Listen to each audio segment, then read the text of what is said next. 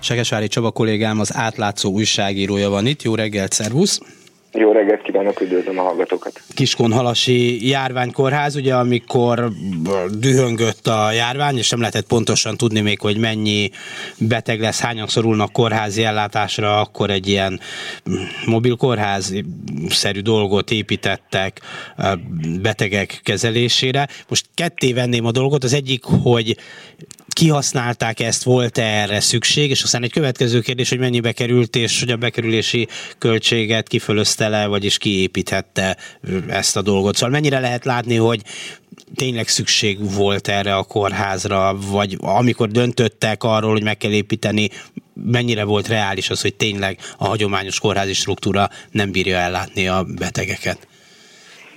Ez egy jó kérdés, ugyanis a, ha oda csatolunk vissza, ami a hírekben is elhangzott, hogy a kínai kormány titkolózik a koronavírusos betegek kapcsán, azért a magyar kormány se olyan bőbeszédű egyébként maga a koronavírus járványról. Ma is keveset tudunk. Azt tudjuk, hogy összesen mennyi beteget ápoltak kórházakban, mert az közeltek, de az, hogy ez milyen megosztásban, hogyan és kik és miért, ugye arról nagyon emlékszünk, hogy például kormányzati sajton kívül senkit nem engedtek a közelükbe, tehát erről beszélni nehéz. Az viszont most már két év távlatából kiderül, hogy amikor 2021 tavaszán tombolt a koronavírus járvány, akkor a Kiskunhalasi járványkórház is azért csúcsa járt. Ott egyébként egy 150 férőhelyes konténerkórház épült 5 milliárd forintból, de nem csak ott tápoltak betegeket értemszerűen, hanem a Kiskunhalasi kórháznak több intézményébe is egyébként egész jó sikerrel, mert több olyan eljárást is bevezettek, ami nagyon sok ember életét megmentették és az látszik, hogy abban az időszakban ott 300-470 embert kezeltek egy időben, miközben országosan 9000 ember volt kórházban, tehát szükség volt rá, biztos, hogy szükség volt rá, illetve arra is szükség volt, hogy ott megfelelő szakemberek dolgozzanak. Amikor levonult ugye ez a 2021-es hullám, a 2021 őszére várt járványnál ez a járványkórház, amit egyébként ugye a Mészáros Lőrinc, illetve Orbán Viktor vei eszközei vállalkozások építettek, nem nyitott ki. Ugye akkor a sajtó arról beszélt, hogy azért, mert hogy az eszközök eltűntek, nem tűnhettek el, mert egy, egy börtönnek a területén van a kórház, ment a mismásolás, hogy miért nem nyitott ki, valójában szakember hiány lehetett az oka, mert nem tudtak elég orvost összeszedni, és így gyakorlatilag a mit közadatban megkaptunk a Kiskumalasi Szemmelweis kórhától, az látszik, hogy 2021 novemberétől egyszerűen elfogytak a betegek, üresen maradt az intézmény, a fenntartására viszont továbbra is költeni kell. Majd erről még beszéljünk, hogy a fenntartása, de már említetted, hogy két olyan cég végezte el a beruházást hirtelenjében, az egyik a VHB, illetve ez a Záév nevű cég, az egyik Orbán Viktor vejéhez köthető, szokták finoman mondani, a másik másik pedig úgynevezett Mészáros Lőrinc cége. Hogy jutottak ők ehhez a megbízáshoz?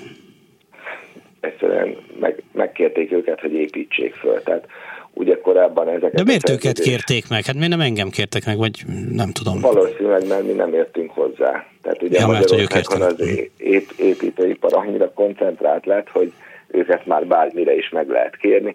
Egyébként csak egy apró adalék, tehát maga a konténer kórház, mint olyan, ugye ez konténerekből áll, tehát ott az építkezés, mint olyan nem egy jelentős dolog, egy alapot kellett neki készíteni, megfelelően megtervezni, ezt egyébként valóban látszódott, hogy szakemberek építették és tervezték, viszont jellemző erre az akkori 2020-as kapkodás, hogy úgy készült el a konténer kórház, hogy bizonyos részei nem voltak téliesítve. Magyarán mielőtt elindult a tél, és ott betegeket ápoltak, akkor jöttek rá, hogy a szennyvízelvezető és egyéb ja. csöveket szigetelni kell. De szakemberek Tehát, voltak, csak azt nem tudták, hogy tél is van Magyarországon. De igen, ah, van ilyen. számítottak, hogyha kivezetik a vizet az épületből, az megfagyhat. Képzeljük el, mi lett volna, nem szakemberekkel dolgoztatnak.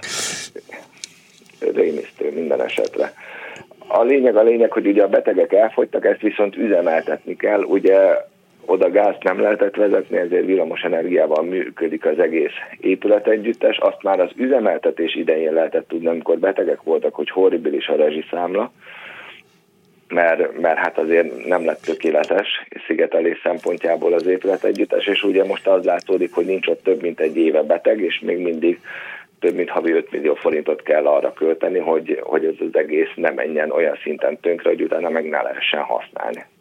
Ugye ez egy nagy kérdés, mert ez egy a nevébe is szerepel, hogy ideiglenes járványkórház, vagy valami ilyesmi, és azért azt, mikor felépítették, akkor is lehetett sejteni, hogy csak nem tart a vírus örökké, hogy na, mi legyen vele, hogy mi a, a jobb el lebontani, mert szerintem egy-két milliárdért az AIV és a VHB biztos, hogy lebontaná, vagy érdemes megtartani, mert hát ki tudja, lehet, hogy még szükség lesz rá. Ráadásul ez egy jól fölszerelt intézmény, hiszen elég jelentős pénzért vettek műszereket is bele.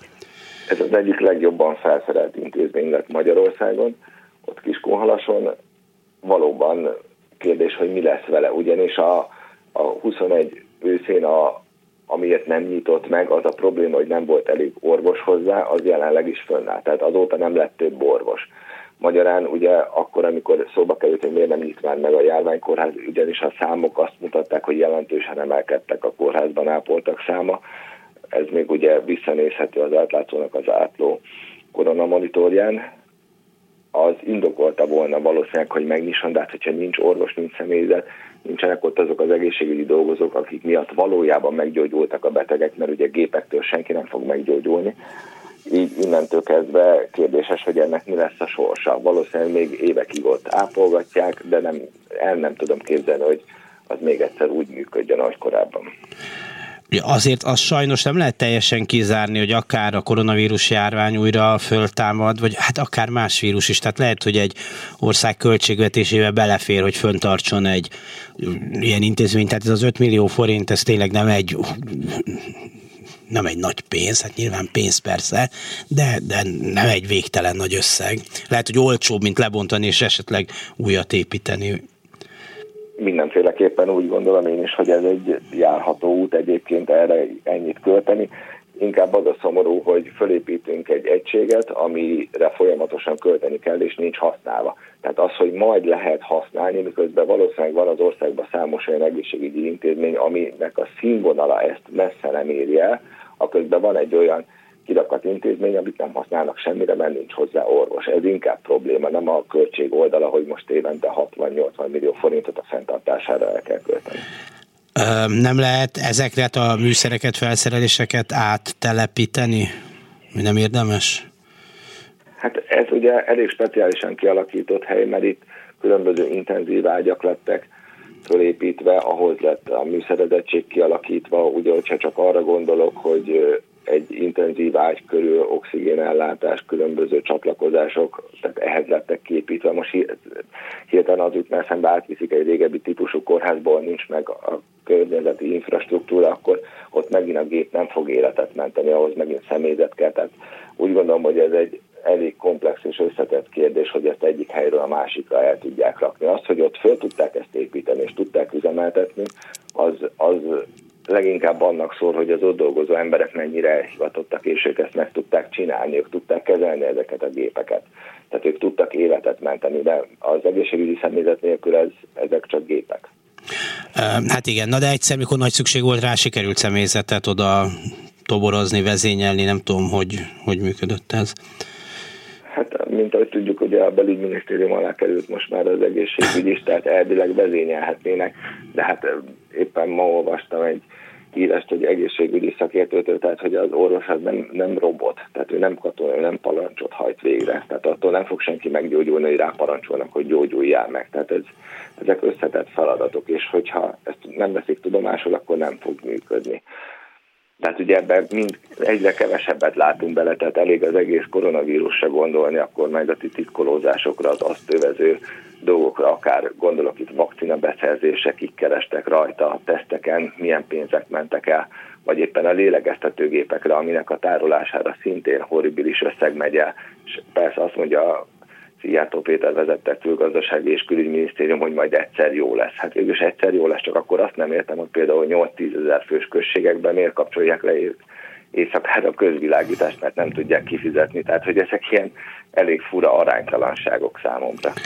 Igen, és mondjuk a, a, ugye kiderül, hogy ez szükséges volt akkor, amikor a járvány volt, tehát nem egy kidobott pénz volt feltétlenül a beruházás, de hát mégis ott van az emberben az a kellemetlen dolog, hogy hát Orbán közeli cégek kerestek ezen jócskán, tehát hogy ha tehát hogy ezek a döntéseket nem befolyásolta, hogy na itt egy biznisz, jó biznisz, és senki nem meri azt mondani, meg kimerte volna akkor azt mondani, hogy erre nincs szükség, meg ne vegyetek lélegeztetőgépet, meg ne hozzatok be oltást Oroszországból, meg Kínából, mert annyira bizonytalan volt a helyzet, tehát nyilván senki nem mert ez ellen föllépni, és nem nagyon kérdezte akkor éppen, hogy mennyibe kerül. Mire megkérdezte, addigra vagy a cég eltűnt, vagy a pénz már jó helyen volt.